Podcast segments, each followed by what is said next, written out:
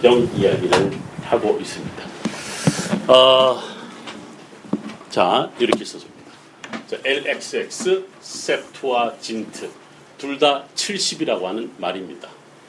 자, 우리가 지금 프톨레미 2세 필라델푸스 시대에 아, 70인경이 만드는데 이때 아, 아리스테아스 편지를 발견을 합니다. 아리스테아스라고 하는 사람이 필라델푸스 밑에서 일하는 아주 우리로 말하면 성 예, 요즘에 뭐 뭐, 뭐, 집현전의 무슨 수장이었든지 성균관의 수장이었던 그런 사람이었죠.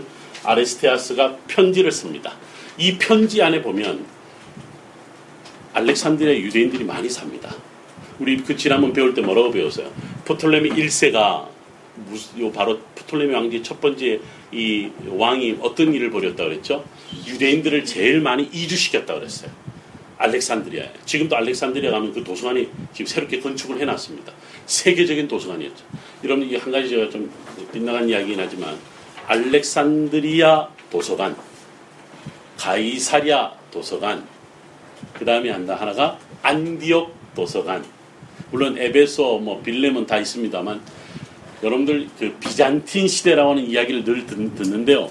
비잔틴 시대에 활동했던 대단한 학자들은 세계 학파 출신이 됩니다. 알렉산드리 학파, 가이사리 학파, 안디옥 학파 출신들이요. 이 사람들이 엄청난 글을 남깁니다. 글을 남기는데 근데 그때 이 사람들이 어떻게 활동을 할수 있냐 할 때 이 프톨레미 득탱이죠. 프톨레미가 이 필라델푸스라는 사람이 세계적인 도서관을 알렉산드리아에 만듭니다.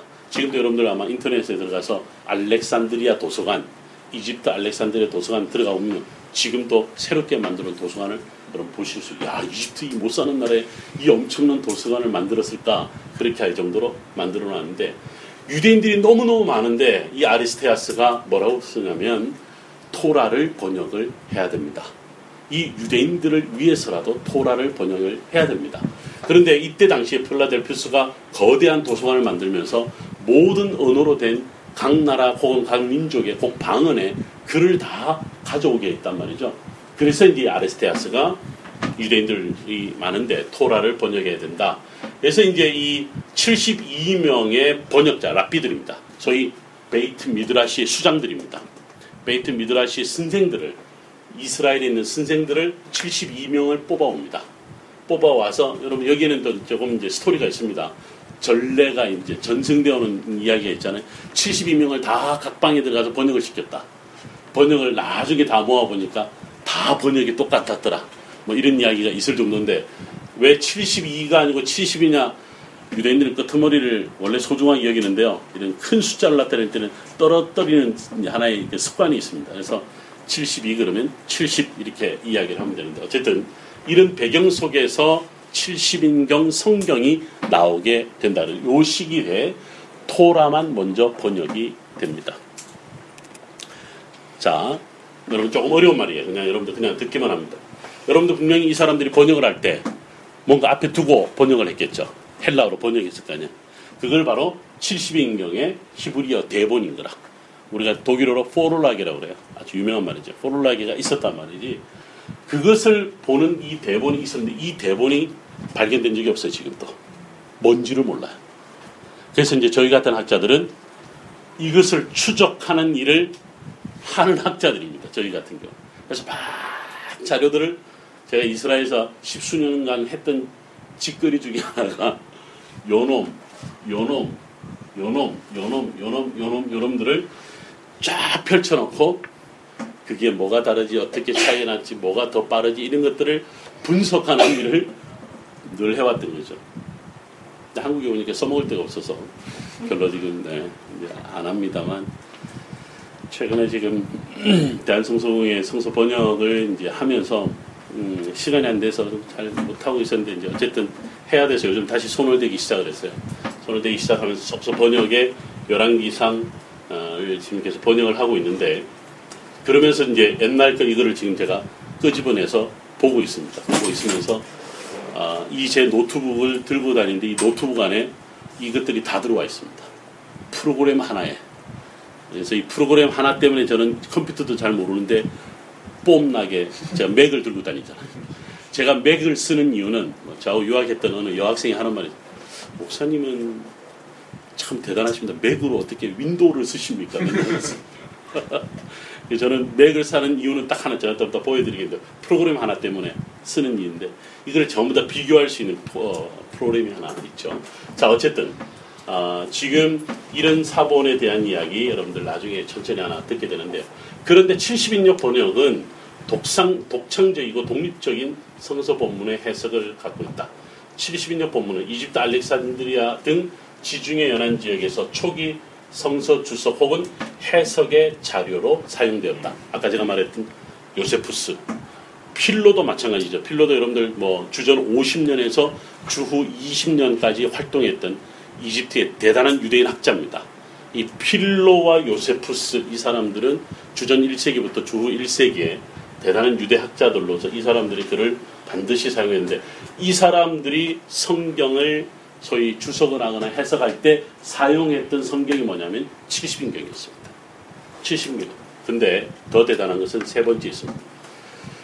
70인경은 신약 성서의 저자들이 사용했고 본문에서 직접 인용했던 본, 아, 바로 어, 본문인데 그들은 70인경을 하나님의 영감을 받은 본문으로 이해했다. 예를 들면 모든 성서는 하나님의 영감으로 되어 있다는 성경 말씀이 있잖아요. 성, 신약 성서의 어, 고백은 히브리어 본문이 아니라 헬라어 번역인 70인역을 가리킨다. 이것은 신약 성서의 언어적 신학적 개념이 70인역과 매우 밀접하게 연관되어 있다는 것을 의미한다. 이게 이제 우리 보통 일반 학자들이 이야기하는 주장하는 내용입니다. 여러분 구약 우리 신약 성경에 다 인용된 구약 성서의 본문은 히브리어 본문이 아니라 70인경 본문이다. 라고 하는 겁니다. 그러면 이제 우리는 이제 아, 여러분들 오늘 여기서 이제 좀 혼란에 빠질 수 있는 분들이 있습니다. 그러면 이 70인경 성경이 아, 우리가 공부를 해야 되는 거죠. 그렇죠? 아, 신약 성경에 인용된 구약 성경 본문이 히브리어 성경인 줄 알았더만 알고 보니까 히브리어를 헬라어로 번역한 성경이다라는 사실에 사실은 이건 좀 디테일한 이야기긴 하지만 그래서 제가 가끔 신약 학 교수들에게 늘 이야기하는 말이 당신들은 어, 아람어도 배워야 되고 히브리어도 배워야 합니다. 그래야 신약 성경을 제대로 이해할 수 있습니다. 근데 이제 이분들이 뭐라고 그러는지 아세요? 아니 신약 성경에 인용된 구약 본문 다 헬라어 본문인 70인경 본문인데 굳이 히브리어와 헬라어를 해서 뭐해 이래요. 이거는 일반인들이 잘 이야기하잖아요. 교수들이 이야기하는 겁니다. 그러니까 자기들이 히브리어 헬라어를 히브리어나 아람어를 하지 않아도 구약 성경을 충분히 이해한다 이런 거예요. 저는요 그때 이제 버럭 화를 냅니다. 이 무식한 놈들이 또 이상한 말을 한다. 왜 그러냐면 70인경 본문을 지금 우리가 쓰는 게 아니라 히브리어 본문을 가지고 지금 우리 구약 성경 여러분 지금 있는 이 구약 성경은요 우리가 지금 구약 성경은 70인경 번역이 아니에요. 우리가 지금 사용하고 있는 번역이 뭐냐면 마수라 본문이라는 것을 번역한 글을 구약 성경으로 사용하고 있다고. 자 그러면 우리는 늘 구약과 신약을 대조해서 보는데 당신들이 지금 말하는 70인경을 우리에서 볼 수가 없어요. 우리가 볼 수 있는 것은 마소라 본문이에요. 그럼 당신들은 지금 무슨 이야기 합니까? 내가 이런 이야기를 하죠. 제 말 이해가 안 되실 거예요. 어쨌든 좀 어려운 이야기인데 제가 하나씩 하나씩 여러분 이해 결론적으로 한 가지 뭐냐면 신약 성경을 이해하려면 신약 성경에 인용된 구약 성경을 이해하려면 70인경 본문을 좀 알고 있는 것이 중요하다. 왜 그런지는 지금 제가 이제 몇 가지를 보여드릴 겁니다. 아, 이거는 뭐 제가 아까 말했던 부분이고요. 70인경은 뭐 오랜 시간에 걸쳐 형성되었다. 아리스테아스 편지에 의하면 프톨레미 2세 때 이집트 알렉산드리아에서 유대학자들에서 오경이 먼저 헬라어로 번역되었고 그 뒤에 예언서와 성문서 등의 각 책들이 번역되었다. 또한 70인경은 히브리어나 아람어로 쓰인 본문의 번역뿐만 아니라 솔로몬의 지에서 마카베오 2서, 마카베오 3서, 마카베오 4서도 헬라어로 직접 쓰인 책들이다. 이것은 70년 형성에서, 형성에서 서로 다른 시대에 많은 사람이 연관되어 있다는 것을 의미한다. 무슨 말이냐면요. 70인 번역은 한 사람에 의해서 번역을 한 것도 아니고 한 시대 아까 여러분들 우리가 그 필라델푸스 시대만 번역이 된 것은 아니다라는 겁니다. 그럼 이것이 오랫동안 번역이 되었다. 이것을 갖고 박사 논문을 쓰신 분이 한국 사람 중에 있습니다. 이분은 한국에 와서는 전혀 이런 말씀을 하지 않으시고 열심히 목회를 하고 계십니다. 지금 대구에 있는 삼성교회라고 삼성교회 담임 목사님이신데 이 70인경 번역자들을 갖고 박사 논문을 14년간 쓰셨습니다. 근데 한국에 오셔서는 전혀 않고 목회를 하십니다. 저는 그래서 늘 뵐 때마다 존경합니다. 14년 동안 뭘 하셨길래 이렇게 뭔 감동이 있길래 다 포기하시고 목회를 하십니까? 하시는 말씀이 아무도 못 알아들어. 70인경이 뭔가도 모르는 심지어는 학교에서도 70인경 수업조차가 없는 거예요. 신학대학의 성사 과목에도 성서 석사 박사 논문을 쓰는 거면 또 과목이 없어요. 여러분 어느 정도 우리 신학생들 다 알잖아. 구약과 신약의 중간사 시대도 안 가르쳐요. 잘. 몇 년마다 한 번씩 열려도 대부분 다 누가 가르치냐면 신약학자들이 가르칩니다. 그러니까 이게 한쪽의 관점밖에 모르는 거죠. 이게 폭넓게 어느 정도를 이해를 해야 구약과 신약의 밸런스를 갖고 가르칠 수가 있는데 이해할 수 있는데 이것을 그러니까 이제 가만히 보니까 아, 한국은 여러분 솔직히 제가 한 가지 이야기하면 제가 원래 히브리 대학에서 계속 박사 논문을 쓰려고 했는데요. 한국에 딱 오니까 제가 전공 뭘 하고 싶었냐면 쿰남 문서를 하고 싶었어요. 아까 왜 쿰남 문서 있어요. 쿰남 문서를 하고 싶은데 한국에 딱 오니까 쿰남 문서가 뭐지? 이런 사람들도 많고 더더욱이 쿰난이 구약에 속하는 거야? 신약에 속하는 거야? 나중에 오면 우리가 한국이 그래요. 구약학자로 살아갈 거냐, 신약학자로 살아갈 거냐, 두 개 중에 딱 구분이 돼야 됩니다. 중간은 인정이 안 됩니다. 그래서 제가 구약을 하든 신약을 하든 결정을 해야 되는 시기에 왔어요. 그래서 제가 이제 원래는 IMF 때 한국에서 한국으로 돌아왔잖아요. 돈이 하나도 없었으니까 딱 김포 그 당시엔 김포공항이 딱 도착할 때 100원짜리 딱 하나 남았습니다. 그때는 대한항공이요 일주일에 한 번씩 왔다 갔다 할 때인데 어, 그때 저기 제가 그때 집이 울산이어서 울산까지 이게 비행기가 공짜였습니다. 이게 뭐냐면 그거는 티, 티켓이 하나 더 나왔어요. 울산 공항에 딱 도착해 우리 부모님이 딱 나오는데 어, 100원이 딱 하나 나오더라. 그래서 다시는 공부 안 한다. 그런데 한국에 와서 이게요 정말 한 2년 동안 밤마다 히브리 대학교 도서관이 뜨는 거예요 머릿속에.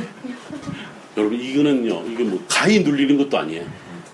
그냥 막 하루 종일 그냥 밤새 저기 뭐 도서관 구경하고 도서관에 공부하다가 오는 거예요. 아침에 깨어나는 거예요.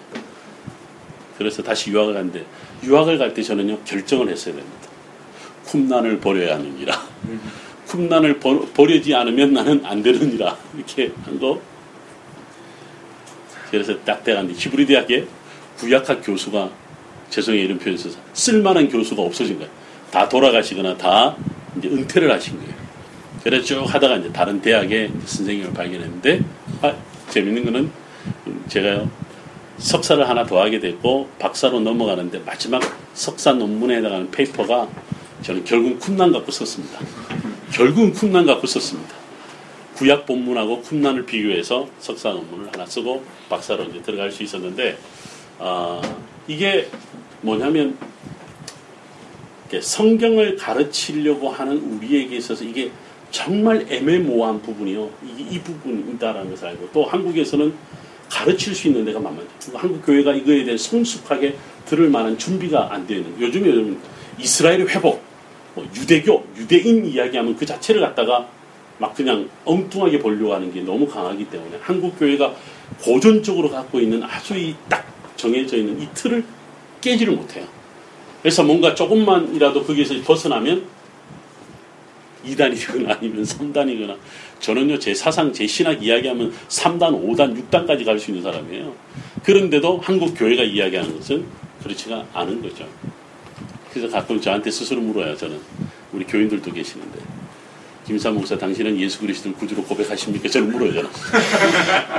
아멘! 저는 그래요 당신은 구약 성경과 신약 성경의 66권 성경을 어, 하나님의 거룩한 말씀으로 믿습니까? 아멘. 저는 제 스스로 그럽니다.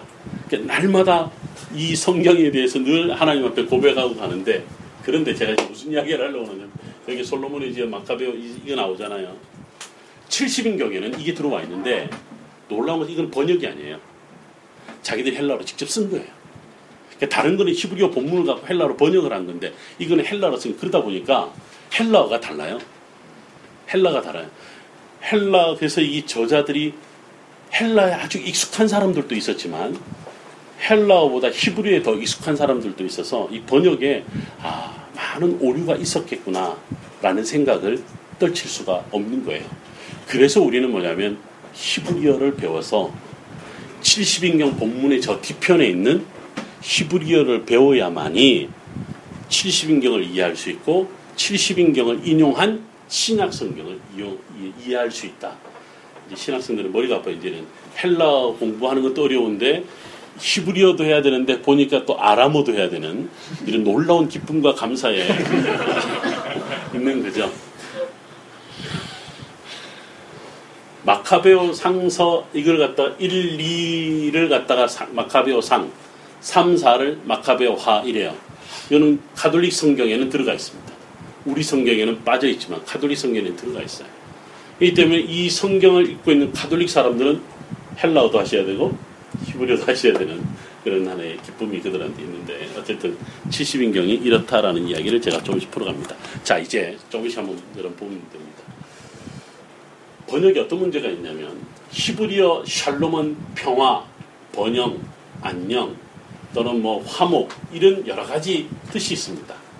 근데 70인경의 평화를 뜻하는 헬라가 에이레네라고 하는 겁니다. 저희 아버님 장로님이신데 지난 추석에도 오셨습니다. 저희 아버님은 인사할 때 샬롬 인사하면 우리 아버님은 뭐라면 에이레네 이렇게 인사하세요. 어디서 들으셨는지 에이레네 그러세요. 그래서 그러니까 저는 히브리어로 인사하고 우는 헬라어로 인사를 하세요. 샬롬과 에이레네 이렇게 이야기해요. 그런데 70인경을 한번 잘 보세요. 사무엘하 11장 7절에 우리아가 다윗에게로 왔다. 제가 직역을 한 거예요. 다윗은 요압의 안부와 군인들의 안부를 묻고 싸움터의 형편도 물었다. 우리 번역은 이래요.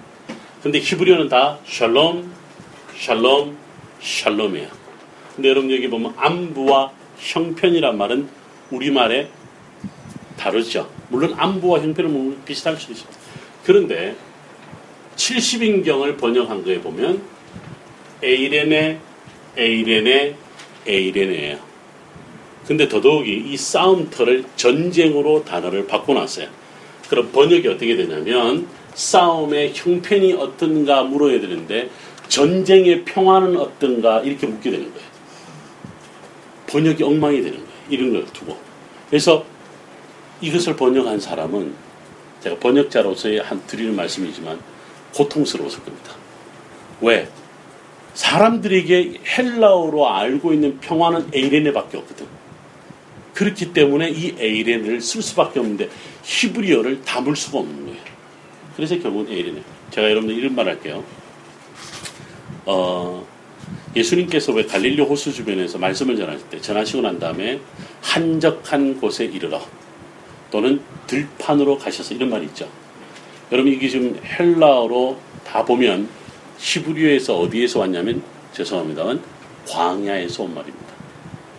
히브리어 미드바르란 말이 헬라어로는 담을 수 있는 말이 없었는지 아니면 뭔가 의도적으로 적었던 것 같아요. 여러분 한적한 곳에 가셔서 머무셨다. 있으셨다. 들판에 가셨다. 이 말이요. 히브리어를 찾아가보면 광야입니다. 그럼 어떻게 생각하십니까? 갈릴리를 다녀오신 분들 알겠지만 그 광야가 어디 있어요?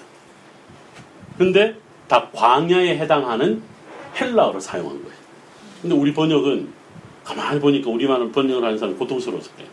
번역을 하려면 좀 더 광야로 번역을 해야 되는데 갈릴리 주변에 광야가 없는 거야. 그래서 광야에 맞는 말을 찾아낸 게 들판이야. 그리고 광야를 찾아낸 게 한적한 곳이야.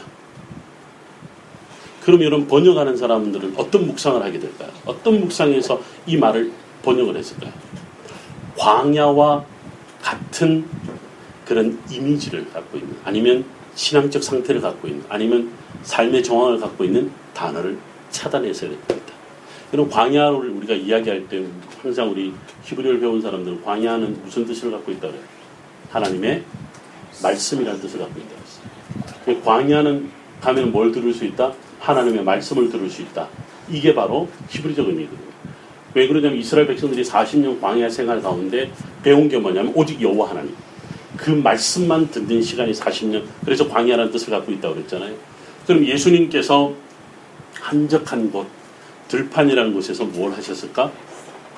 하나님의 말씀으로 이야기를 하시고 말씀으로 사셨다라고 하는 것을 볼 수가 있는 거죠. 그래서 어떻게 보면 우리에게는 뭐가 항상 필요하다? 한적한 곳이 필요해요.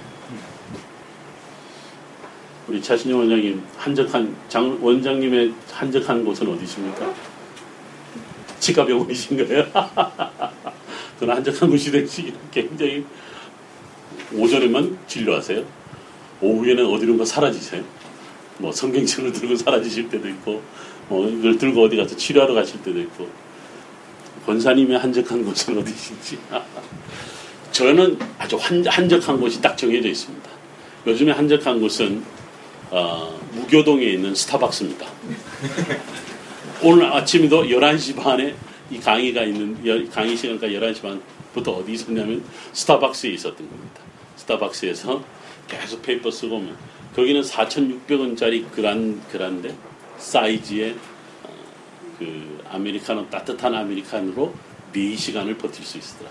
앉아서 페이퍼 쓰는데 한 4시간을 저에게는 그게 한적한 곳이에요. 그 시간은 누구도 터치할 수 없는 거죠. 아마도 그런 곳이 광야 혹은 한적한 곳이 아닌가. 헬라어로 에레무스라고 그래요. 에레무스. 에레무스라고 그러는데 우리 양 목사님 음, 어디가 한적한 곳이 이제요. 자전거 타시는 것 같은데 지금 한적한 곳이 있을 것 같아요.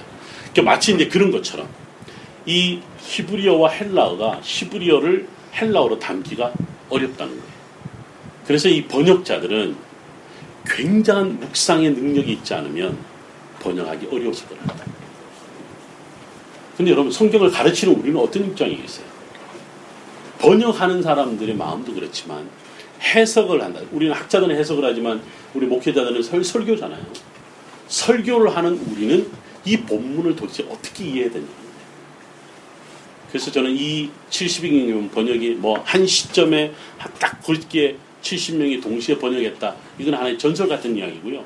오랜 시간을 거쳐서 여러분 지금 우리 구약 성경 저희 그 신구약 성경 지금 큰새 한글 성경이라는 걸 만드는 거에 제가 참여한다 그랬잖아요. 벌써 이게 2012년도 시작된 거예요. 언제까지 완성이 2020년까지. 거의 7, 8년의 이 시간을 갖고 번역하고 또 번역하고 체크하고 또 체크하고 하는 거죠. 이렇게 이 번역자들조차도 이 정도로 시간이 오래 걸리는데 이걸 갖다가 말씀을 전하는 우리로는 번역자는 그냥 번역을 한다지만 말씀을 전하는 우리는 어떻게 이거를 담을 수 있어야 되느냐라고 하는 게 고민을 갖는 거죠. 그러니까 70인년 번역자들이 얼마나 고, 그러니까 실력이 없었다 이런 말을 할 수는 없는 겁니다. 이 사람들이 얼마나 고민스러웠는가를 우리가 몇 개를 통해서 볼 수 있습니다. 자, 근데 다 번역을 해, 이게 하는 걸 보니까 오경과 여호수와 이사는 너무 문자적 번역에 했다. 사무엘서 열왕기서 예레미야 아가 에가는 극단적인 번역이 있다. 에스더 욥기 샤머는 너무 자유로운 번역이다. 이런 나름대로 평가를 지금 내리고 있는데 이제 그 부분들을 이제 뭐 좀 신학적인 표현이기는 합니다만 여러분들 이제 이런 거예요. 이런 말은 놔두고요. 어, 시편, 이사야, 예레미야, 에가 등에 보면 성경에 하나님의 입이란 말이 나옵니다.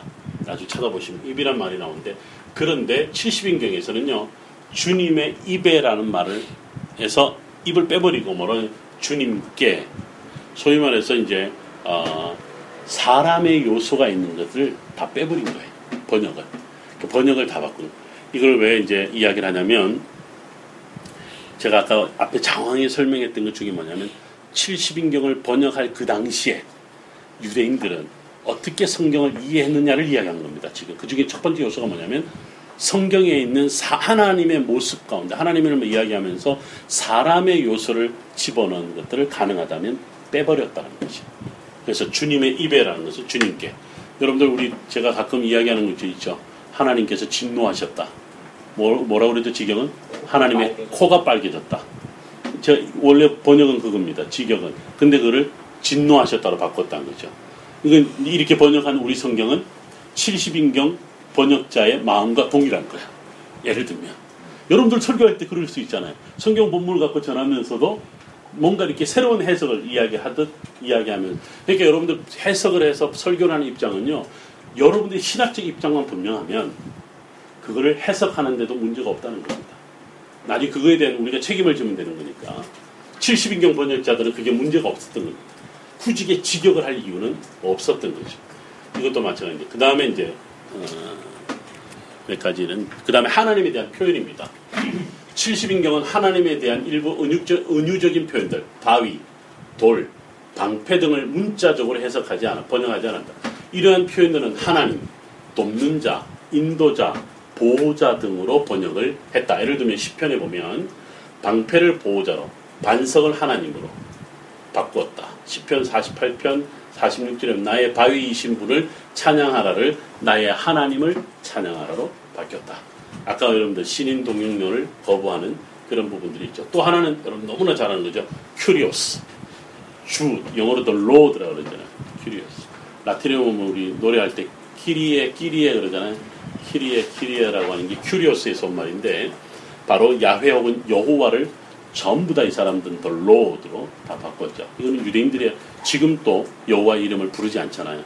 그런 것들이 이미 70인경 시대부터 그렇게 사용되었다. 예수님 당시 때부터 이미 사용되었던 것을 볼 수가 있는 거죠. 자, 그런데 부활과 관련된 종말론이 있습니다. 예를 들면 10편 1편 5절에 보면 그러므로 악인들은 심판을 견디지 못하며라를 70인경 그러므로 악인들은 심판에서 일어서지 못하며 이렇게 번역을 했어요. 그때 사용된 히브리어가 뭐냐면 쿰이에요. 쿰. 쿰이에요. 달리다 쿰 그러죠? 달리다 쿰 할 때 쿰이 바로 일어나라라는 뜻이잖아요.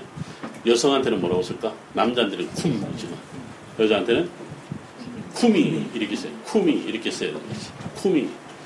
그래서 달리다 쿰, 쿰인데 이 번역을 일어서다라고 번역하지 않고 아니 견디다라고 번역하고 일어서지 못하다.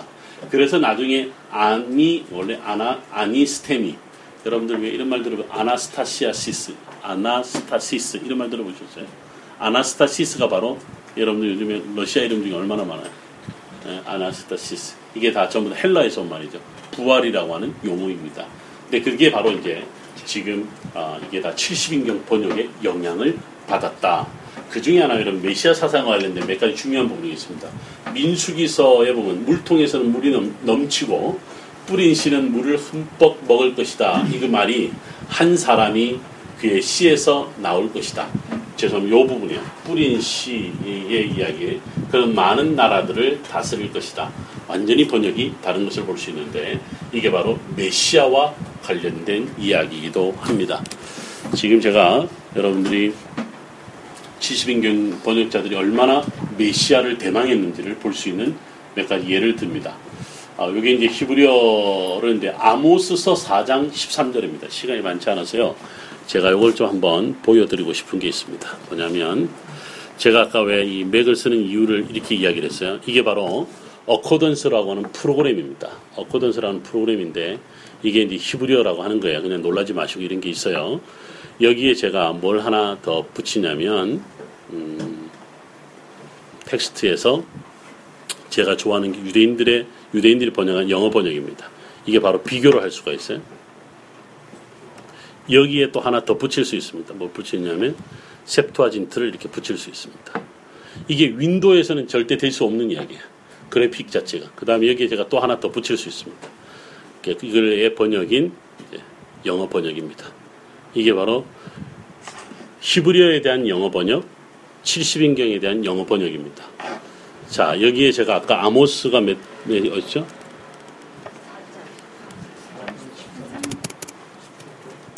아모스 4장이었죠. 아모스 4장 13절이었죠. 자, 13절을 보면 이게 쭉쭉쭉 이렇게 비교하면서 올라가 줍니다. 자, 13장에 보면요. 이런 게 있습니다. 잘 보세요. 히브리어 혹시 아는 사람들은 마 쉐 호라고 해놨어. 마 쉐 호. 마 쉐 호라는 말에 여러분 영어식 번역은 무엇이냐면 여러분들이 여기에 어, 자 마쉐호라는 말이 여기서 어, 여기서 what his wish is라는 말입니다. 뭐 어떤 경우는 그의 생각이라고도 이야기할 수 있고 그의 바램이 뭐 무엇인지라는 말이에요. 근데 이것을 헬라어에서는 뭐라고 적어놨냐면 보세요. 안드로푸스라고 해놨습니다. 예를 들면 안드로푸스를 모르면 여기 영어에 여기 해놨어. One who make them 아 뒤에 있구나. 조금 이게 화면이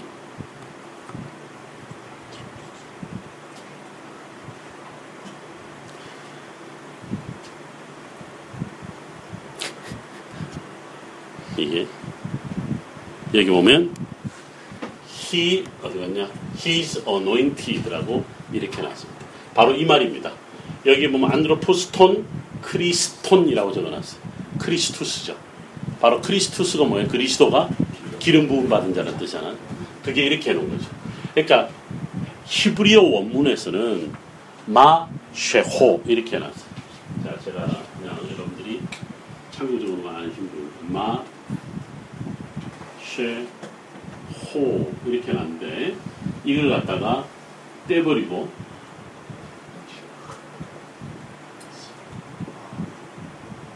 이 말로 바꾼 겁니다. 메시호. 이게 그 소위 말하는 전형적인 히브리어의 word play라고 하는 겁니다.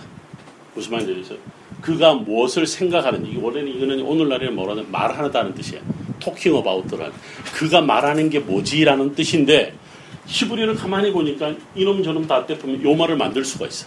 이게 뭐냐면 메시아라는 말이야. 이게 히브리 유대인들이 가장 즐겨 써서는 언어 유희적 성경 번역이에요. 자, 이긴 것처럼 70인경 번역자가 가만히 보니까 이 본문은 말이야. 그가 무엇을 생각하지 이게 아니야. 메시아를 말하는 거야. 라고 이 사람들이 그걸 갖다 번역을 그렇게 한 거예요.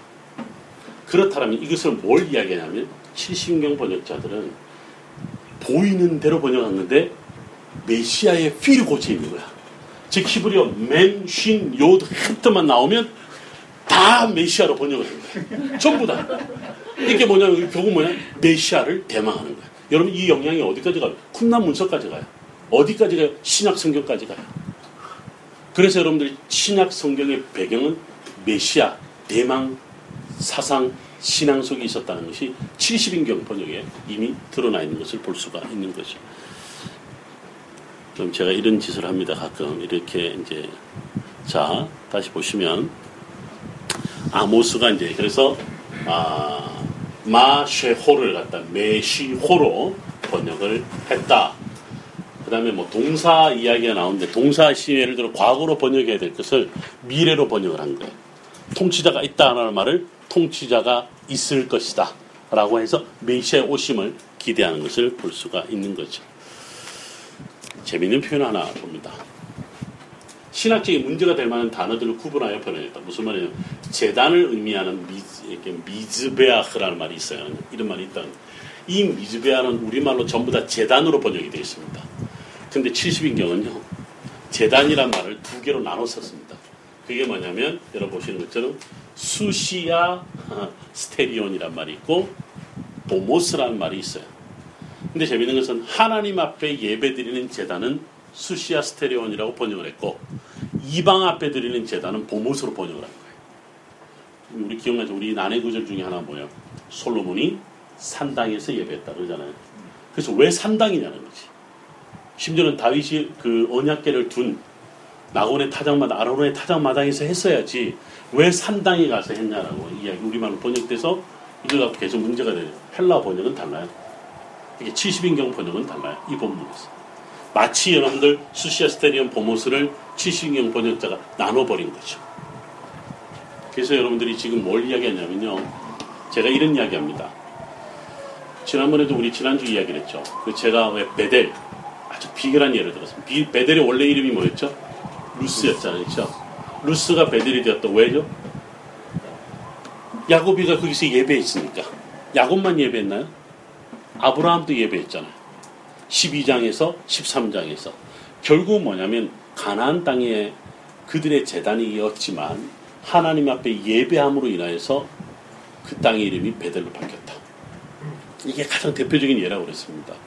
그렇다면 솔로몬이 산당에서 예배를 드렸다는 게 뭐가 문제가 되냐는 거죠. 거기서 여호와의 이름을 불렀더라. 이것으로만 문제가 해결된다는 거죠. 그래서 우리가 사실 요즘에 거의 잘 안 써요. 한번 무슨 절간에서 한번 있어서 왜 땅 밟기 기도에서 난리 났던 적이 있었잖아요. 그러니까 우리가 땅 밟기 기도라고 하는 것을 신사도적 행위로 봐서 하지 말라고 그래서 요즘 하지 않는데요. 사실은 그 의미를 이 성서적 의미에서 풀면 문제가 없어요. 그 땅이 무슨 땅인데 하나님의 땅인데 그렇잖아요. 거기에서 여호와의 이름을 불렀더라. 이게 성서적인 의미예요. 그걸 갖고 무슨 직통계시니 무슨 신사도 운동의 행위니 이렇게 볼 이유가 없는 거예요. 그거는 성경에 나오는 이야기예요. 그래서 우리가 산당에 가서 여호와의 이름을 불렀더라. 요즘에 우리가 이스라엘에서 기도하는 분들이요 성전산 자주 들어가잖아요. 성전산 들어갈 땐 성경도 못 들어가고 들어가요. 그 목걸이 십자가도